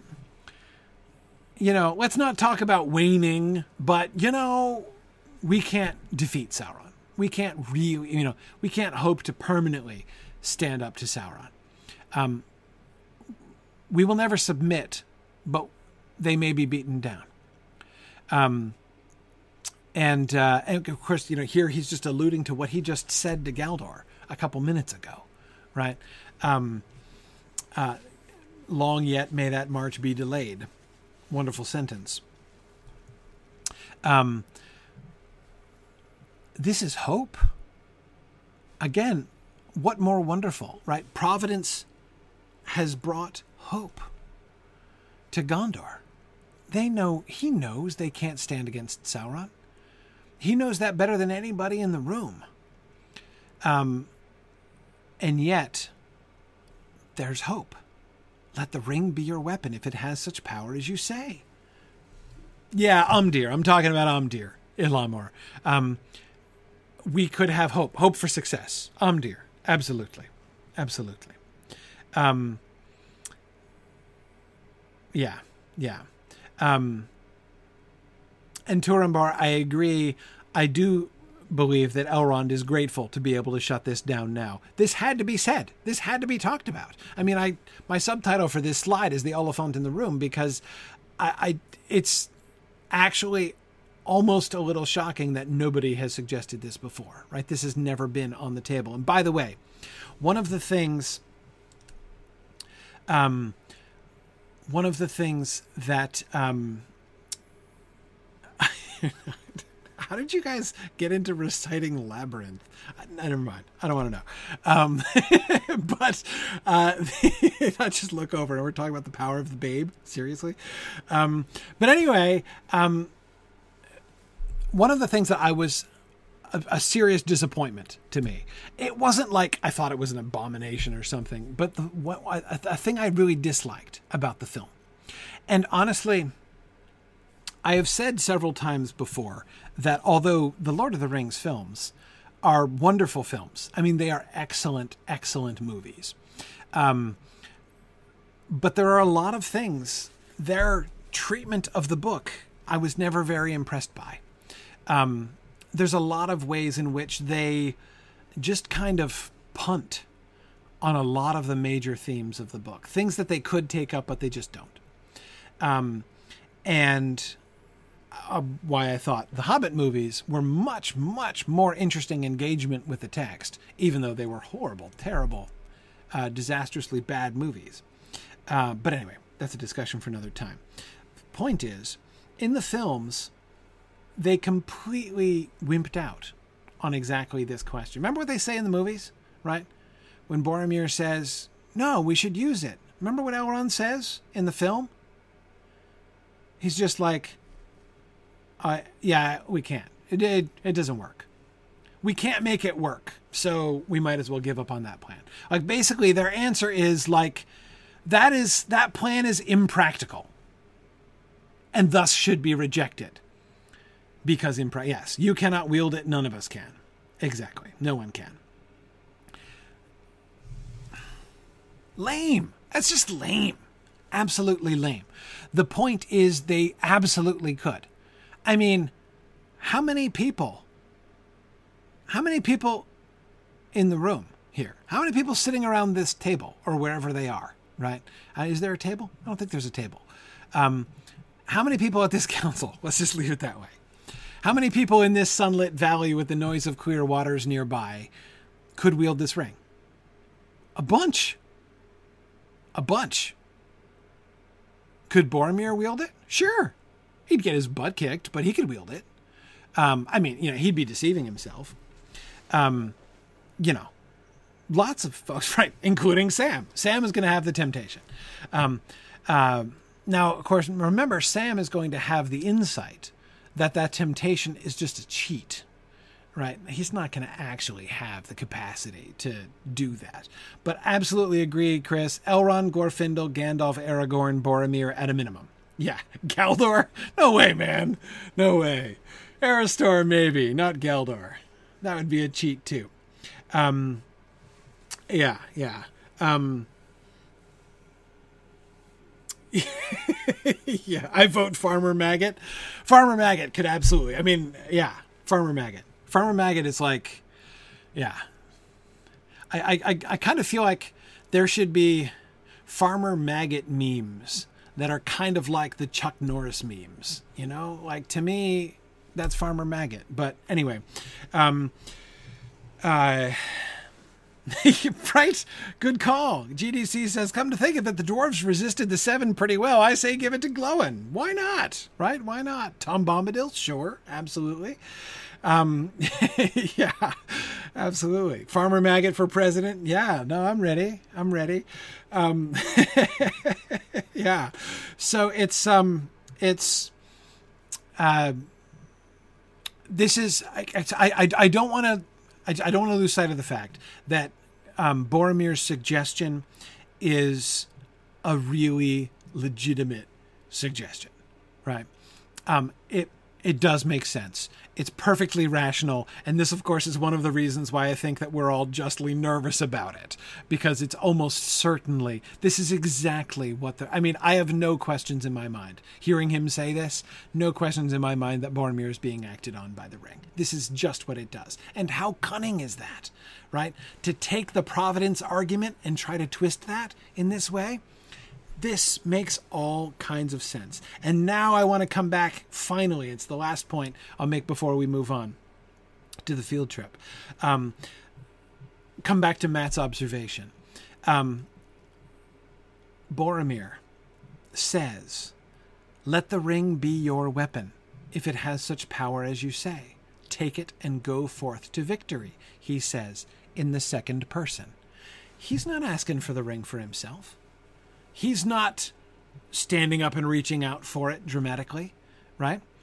Um, you guys take the ring, right? This is what we should do. Now, he's talked about it as being a weapon for Gondor, right? But he's being a total team player here, right? There's nothing to criticize. Total team player. The men of Gondor are valiant and they will never submit, but they may be beaten down right? So yeah, here we are. We're your like we're your offensive line, right? We're we're holding them back, but take the ring and go forth to victory. We'll block for you up front. Then do the thing, man. Right? One of you super impressive elf lords, maybe the one who's glowing over there. Take the ring and and do it. Um yeah, yeah. Um you know, is there a reason to think that he's being um, uh, I don't know, not exactly um, not exactly disingenuous, but um, I think he's still this is evidence. I would take it as evidence that he's still rationalizing to himself. Or that he's not yet fallen so far yet, right? Um, that the idea of taking the ring for himself, the promotion of his own power through the ring, his own glory, um, has not yet really sort of firmly taken root in his heart. But I think we have reason to believe that it's already started. And the reason I think that is because he is fingering his great horn when he is thinking about this he is totally like there is a part of his mind that is absolutely thinking about taking it and going forth to victory himself. I'm going to blow my horn and we're going to go forth to victory. Um, he doesn't say it. And it may well be that he's still actively resisting it um, and being a team player. I don't think it's necessarily um, it's necessarily subterfuge. Like I don't think he's like he really wants it for himself, but is trying to conceal that, actively trying to conceal that. I think he's still in an earlier stage than that. Um, but um, Yeah. Yeah. I'm Sorry, I asked for it, but I love the farmer maggot memes you guys are you guys are coming up with here. It's fantastic. Absolutely. Absolutely. It's totally giving me merch ideas now, by the way. Um, but uh, yeah, yeah. Um, yeah. Okay. Um, we'll leave it there. We'll get, of course, to the response uh, to Boromir's uh, modest proposal uh, next time. But um, uh, yeah, yeah, um, yeah. Now, Mad Violinist, we did a whole slide in the end. We did an entire an entire slide, and some further discussion of the previous slide, of course. But um, um, but yeah. Oh no, we're totally done with this slide take it and go forth to victory. I think we're. I think there's nothing further to be said about uh, about um, uh, about this passage. I'm sure we won't have more to say at the beginning of next time. Um, anyway, yeah. So we'll we'll we'll go on. We'll think more about probably think more reflect more about this next time and then move on uh, to elrond's response but all right let us um, we'll end our book discussion there tonight, folks. Thank you for all of your discussion, and we're. I think I'm still doing okay. I seem to be uh, uh, not succumbing to any uh, uh vaccine effects, so I'm ready to continue and uh, head off to the field trip here tonight. Oh boy, I love it when that happens. My display gets awfully confused. Okay, there we go. All right. Okay. So, tonight in Field Trip is an exciting field trip moment. So, are you there, Valoria? I'm not hearing you. I oh. just I was waiting for my moment there. There you go. Okay, cool. Good evening. I was just afraid that I didn't have Glad you there. to hear you're not dead yet, sir. Not dead yet. Nope, still holding out. So we finished the Vales of Anduin last time. So it's time to move on to a new region. Um, so um, there were those who were counseling prudence and suggesting that perhaps um, going from the Vales of Anduin, as I am rather tempted to do, north to the Wells of Langflood, uh, would be imprudent. But I do not counsel prudence. I want to go to Framsburg. Is that so wrong? I want to go to Framsburg. Come on. Like it will end in tears. As soon as I saw Framsburg on the map, I was like, I need to go to Framsburg. Um, people are telling me, you know, like you're probably going to die horribly in terrible ways, um, but that's okay. I, I think that's no reason not to do it. So I should warn people two things. One, if you're very low level, you well, not actually very low level. I'm level 120 and will probably die. Um, uh, but um, I'm going to I'm going to get my Signum U Eagle out. Here we go. Okay. See now I'm protected, so I have nothing to fear.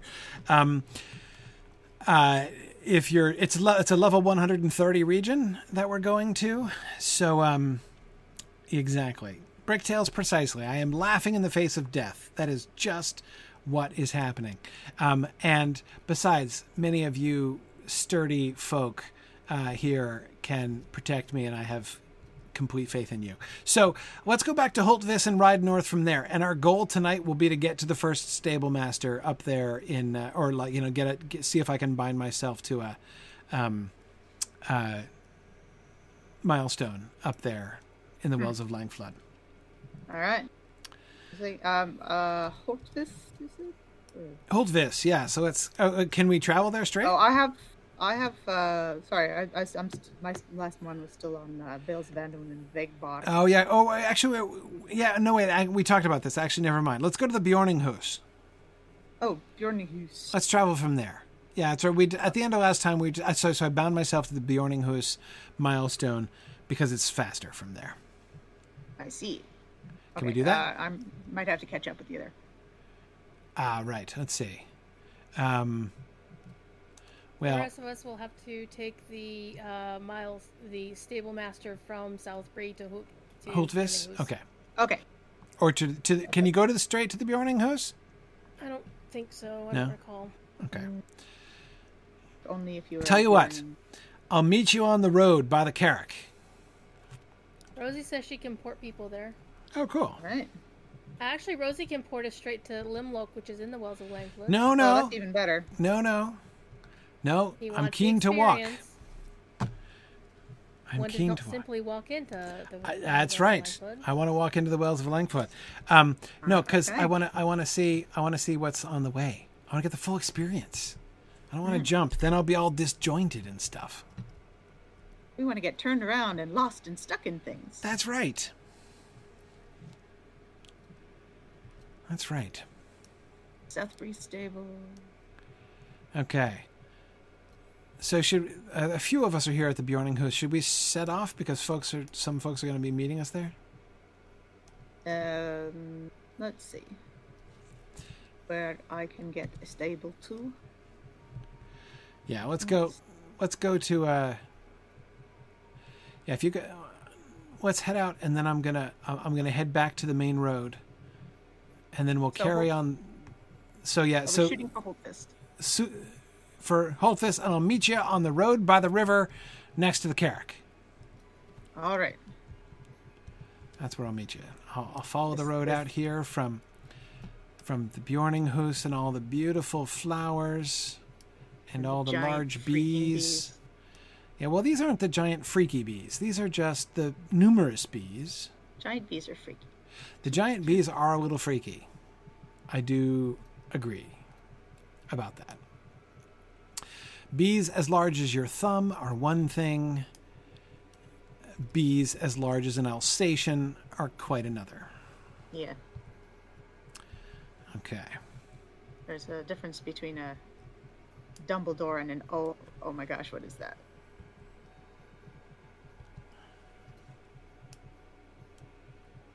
Okay, oh, there's that. Finding difference between a Dumbledore uh, uh, between a Bumblebee and a Dumbledore.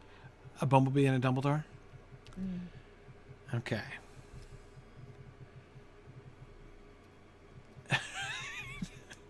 I like the farmer maggot simply walks into Mordor meme. That's good. Farmer Maggot is the Chuck Norris of Middle Earth. He is, clearly. Yeah. I mean, there's no question. There is no better candidate. Yeah, Ch- Chuck Norris is too like like in your face. I, ki- I kind of feel like it's more like a kind of kind of like the, the the cranky old man character. It's like it's, he's like the Samuel L. Jackson. right. up with it. right. Yeah, that's the real question. Whom would you cast as Farmer Maggot? Like, who could do Samuel justice Jackson. to Farmer Maggot? Samuel L. Jackson? I think could Samuel probably Jackson. do it. Yeah. I think that could work. Yes, Okay. All right. tired I- of these mfing race and mfing. Sorry. Yep. All right. I can see the cave with the pebbly floor in the foot of the carrock from where I am sitting. So, all right. So we are. Go- so I'm going to talk about the map a little bit while we're waiting for folks. Right. Erev Numenor says you'd cast Chuck Norris as Farmer Maggot. Obviously, that actually would be really funny. Um, uh, Okay, so the most exciting thing, of course, about the Wells of Langflood is that up here, this is where the Eotheod was. Uh, so looking forward to seeing. Uh, I want to find. The, I'm. I'm going to be looking for the rock. I'm going to be looking for the rock that Eorl the Young's father hit his head on um, when Felarof, uh, when he was trying to tame Felarof that's absolutely uh, what I'm uh, one of the one of the one of the sites I want to find up here. Um, and Framsburg, of course, I want to see Framsburg. Of course, Fram is the name of the guy who killed Scatha the Worm. Uh, so I really want to, um, um, I really want to see. Uh, uh, I, I really want to see the whole the the you know the lair of Scatha the worm. Uh, that's a big deal. But I I, I want to get a feeling for like the ancient culture of the Rohirrim up here and to see the the like similarities and differences. Um, yeah, yeah. That's that's what I that's what I'm what's what I'm really curious about. I want to see what Sundergrot is about. That sounds really interesting. I want to see what I- this eagle place is about. I, I want to. I want. And then, of course, as we're getting up towards Gundabad, um, you know, uh, but you know, so and you know to kind of see the different kind of dwarvish levels, historical levels going on, to see the. Um, uh, you know, again, the, like the, the, the human stuff. Um, there should be some Angmarim stuff as well, because of course the Rohirrim, well, the proto Rohirrim originally moved up here um, when uh, after the after the Witch King is overthrown. Right when the Witch King is overthrown, and the kingdom of Angmar, which did extend over here on this side of the mountains, we are told, or at least it's suggested. Um, then uh, we. Um, uh, we were uh, uh, that's when that's when the Rohirrim or the proto Rohirrim moved up here. Um, so I'll be really interested to see any kind of evidence of that. So these are the these are the various arch. Hey, folks are here. Now I'm done looking at the map. Did you make it? Is Linus here? I don't have floating Yes. names on. Okay, all right. So everybody's here. All right, let's, We are all assembled. we're all assembled. Fantastic. So that's what I'm looking forward to. That's why I want to go to the Wells of Langflood. Um, and it's just going to be a fun adventure. I'm not so many levels down that the deer and the squirrels will probably come after me, right? I'm only 10 levels under. It's not the end of the world. They get they get a little feisty at ten. Yep. It's red or purple. That's uh, it's not a happy time for the underbrush. Yeah. Well, he won't see them because he's got nameplates turned off. Yeah, probably. Oh, what the names? Yeah. Yeah, yeah. No worries. No worries. Okay. And there we have our first piece of architecture. We're still not there yet. I think I see the boundary. I smell it coming. Gonna cross over any second. I felt sure it was in this stretch. Almost, not quite. Hmm. Man, I'm gonna make it all the way to the bottom of this hill. Oh, Yeah, this is where it was blocked This- off. there's a before. collar here. Oh. Hang No, on. Gundabad Black Arrow Sentry. Oh dear. A No, big old spiked first. collar. A strange collar that looks as if it was made by a dwarf. Hmm. Well, if I were questing, I would be more interested in that. Maybe it was Yeah. made by a dwarf, but what was it made for? Good grief. I, yeah, I, I don't think that's typical jewelry among dwarves. No. Not even any dwarves have necks of that size. A horse could wear it. Uh, so a goat, maybe? Is it a goat collar? Orc collar, warg collar. A warg collar? It could be. Wargs have mm-hmm. wargs have fairly We've had thick warg necks. collar quests before. We one. sure have. Those are those are of great antiquity. All the way back to the Shire. Okay, here we are. And look, see there, that goat and I are getting along perfectly well. Neither one of these goats are coming for me, so all is well. Okay, here we are. Now, let's see. I don't want to invade the goat's personal space necessarily. Oh. Whoa, I see oh, it. Oh, a statue. big statue. Big dwarf statue, another dwarf bridge. Let me, I want to, Oh, there's a warg down there. yeah. Yeah, there is. Is that fox chasing me like he means to do me harm? No. See, just minding his own business. gonna bite your toes. It's like well, you know. I wouldn't. Okay, so here's that bridge we were seeing from the Carrock. Yeah, Oh, yeah. yeah. It's got some pretty crappy reconstruction on it. Yeah, yeah. That is so, not dwarf make. no, no, no dwarf would do that, I don't think. See, I would ex- cut all the trees down. I would expect it, like if it were orcs that did it, for it to be a little spikier. Is that humans? I, I, I mean, mm. orcs would be my first guess. No decorative or- or- skulls. or just sort of hillmen. Yeah. Mm. Yeah. This this was a lowest contractor job here. Yeah, definitely. Definitely. But okay, so but the bridge itself, on the one hand it's it's like the other bridge, which we can't see anymore from here. Mm-hmm. The arch is very similar to the other one, though. I'm trying to see if it matches up in the middle. I think it does. Um, yeah, this one it does. this one it does, yeah. I think. It's very similar, though. You notice how much smaller it is. We've got this flight of stairs going down. Like you put a flight of stairs in a bridge that you're going to be crossing with like pack mules and stuff. I mean, this looks like a footbridge, a dwarvish footbridge. Yeah, it does. It does look like a footbridge. Because this of the is a narrower part of the river. I think that's definitely why it's smaller. Yeah, yeah, it is. It's a, it's a much smaller bridge, um, much lower bridge, much shorter bridge.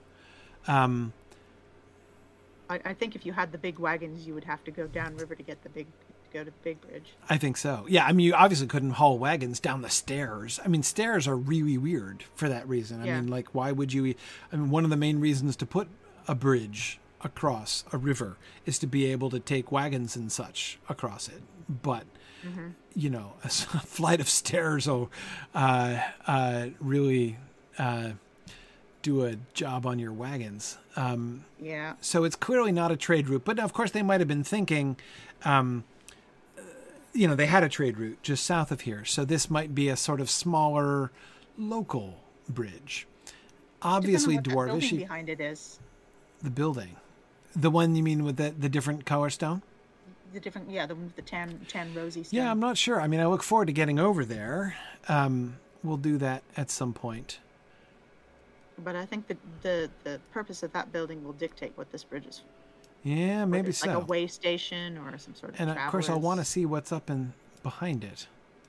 Mm-hmm. But of course I made a rash vow, which is that we should get to the first stable master.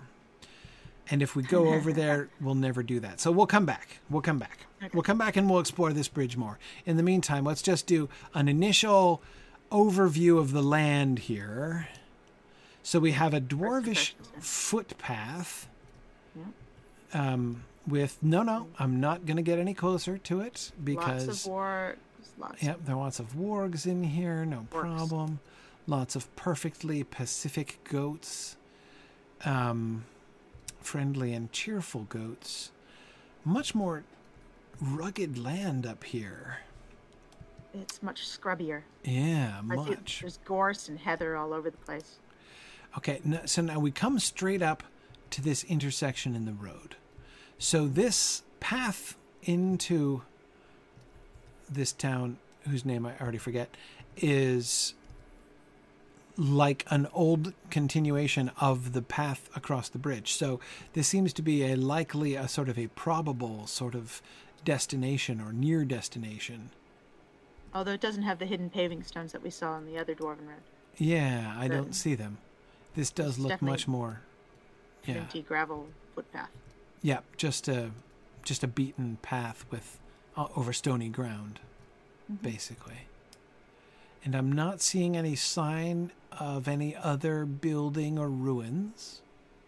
Yeah, it's like there was a big dwarven bridge and now there's just nothing here. Exactly. I've been scanning for ruins, and I'm trying to So be a good boy and watch out the for mobs like too. last stop for gas kind of thing. right. I guess. I guess. Your last chance at beautiful bearded civilization. Okay, so here we're fording. What are we fording? We're fording. All right, this little river that comes down over there. All right. Sorry, just keeping, keeping my eye on the map as well, so I can see.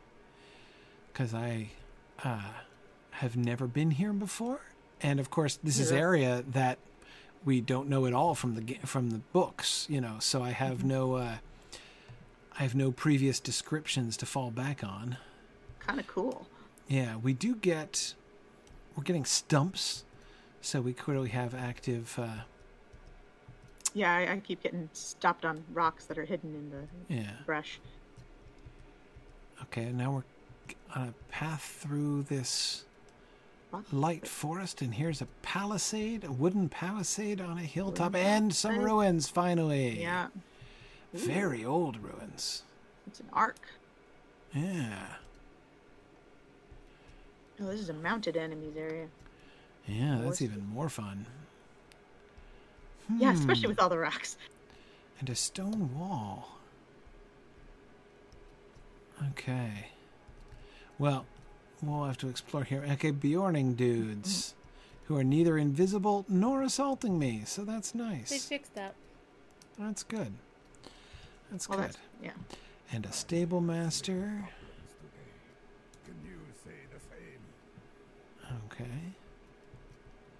All right. Long. Okay, and there's a town to be looked around, but I'll Mhm. do that in more. Hey, and let's see now. Moment of truth. Can I bind the milestone? I can. Woohoo! Huzzah! Binding the milestone. Yes. Oh yeah. All right. So Limlock. Limlock. Yes. We can start at Limlock next time, and what a lovely town it looks like too. Hope it won't be raining next time. Yeah, it's a dark and rainy night. This is not a good night for sightseeing anyway. Yeah. Ignoring for a moment the actual town that surrounds us, I'm just looking to see more r- ruins. So there's another fragment of wall down there. Trying to see if I can get. Oh, there's the the horse thing in the ground. The white mare. Yep, there's the white mare. Okay, oh, let's see, there's another one over here, right? If you look over here Oh, I see what you mean. It's carved in the it's carved in the ground in, in like the ground, yes, yes, Just like that famous one in England. exactly. Yeah, we were talking about that when we were on the Carrock. They were wondering, if we could see it Oh. from up in the in the Eagle's Eyrie, but we couldn't. That's All right, I was oh, trying to decide. No, I don't think that I- this. I was wondering if this stone might be, but I don't think it is. Hang on, I'm, I'm ditching my horse here. beautiful. Nobody wants the horse. I used that as inspiration for Rohirric armor when I was asked to do a commission. Oh, cool. Can we climb up? Can we come? Oh, we do. We just come around from here. Okay. Oh yeah, there's the white mare. Cool. That's awesome. That's very nice. Yeah. Very picturesque. That's excellent. And okay, there's the river. I don't see from here more ruins. Sorry, I'm just before we look at the town that is, I'm kind of looking around to see those um, those ruins that we saw were kind of uh, Yeah, we just saw the ark Enticing. and nothing else. Exactly. Just trying to see if there's any fragments. I'm not seeing any, which is not shocking. I mean, we've got stone buildings here, so you know. that was a pretty old stone ark. We've seen a lot of ruins, and that one was particularly decrepit. Yeah, I agree. That's a very, very old one. And of course, Oh, the people. piece here, The, there we go. There we go. This is just what I was looking for. a single window. Right, yeah. They left it because it has a gap in the defenses. So they're like, here's a pre built gap in the defenses. Let's just retain that. Um, right, and there's the there's an arch down the hill there. Okay, great. All right. Well, we'll think a little bit more about what this means and who used to live here. And then we'll think about who's living here now. So probably start in Limlock next time, and then we'll move down back to the bridge and explore more around the bridge. Uh, and and then we'll work back out around from here. Awesome. Okay. See, Good. look at that. That was totally uneventful. Not a problem. I, I I'm kind of shocked, actually. I knew that I could rely upon our trusty guards here. So this is all good. Yeah. Yeah. Oh, and uh, happy Easter uh, and Passover to those who celebrate. Yes, absolutely. Absolutely. We're right in the midst of the season here. hmm Cool. And um, and be on the lookout for Mythmoot updates and the registration forms and everything. So we're gonna I'm so excited. So excited. Mythmoot I, is I, I'm really hoping I can make it. I'm hoping I get my jabs and I can show up there in person. And, Yeah. Uh, we'll still we'll st- for the room of requirement, and uh, we'll still man the Discord page. We'll keep that open for all the people on the web. And Yeah, yeah. All the videos and let's plays and stuff like that. It'll be it'll be fun. Maybe we can even do a movie showing if the, the streaming services to let that happen on Discord. yeah, I actually think that uh, the room of requirement will be a really not easy in the sense of trivial, but it will be uh, a really a really fun and rewarding place to be doing hybrid stuff, to be kind of connecting people who are there with people who are attending remotely. Yeah, It'll be fun. if internet allowing. Internet allowing, and yes, we will we will definitely hope for the best there. We should be able to we should be able to make that happen. But all right. I'm excited. Awesome. Thanks everybody for joining us tonight, and I will see you guys next week. Thanks everybody.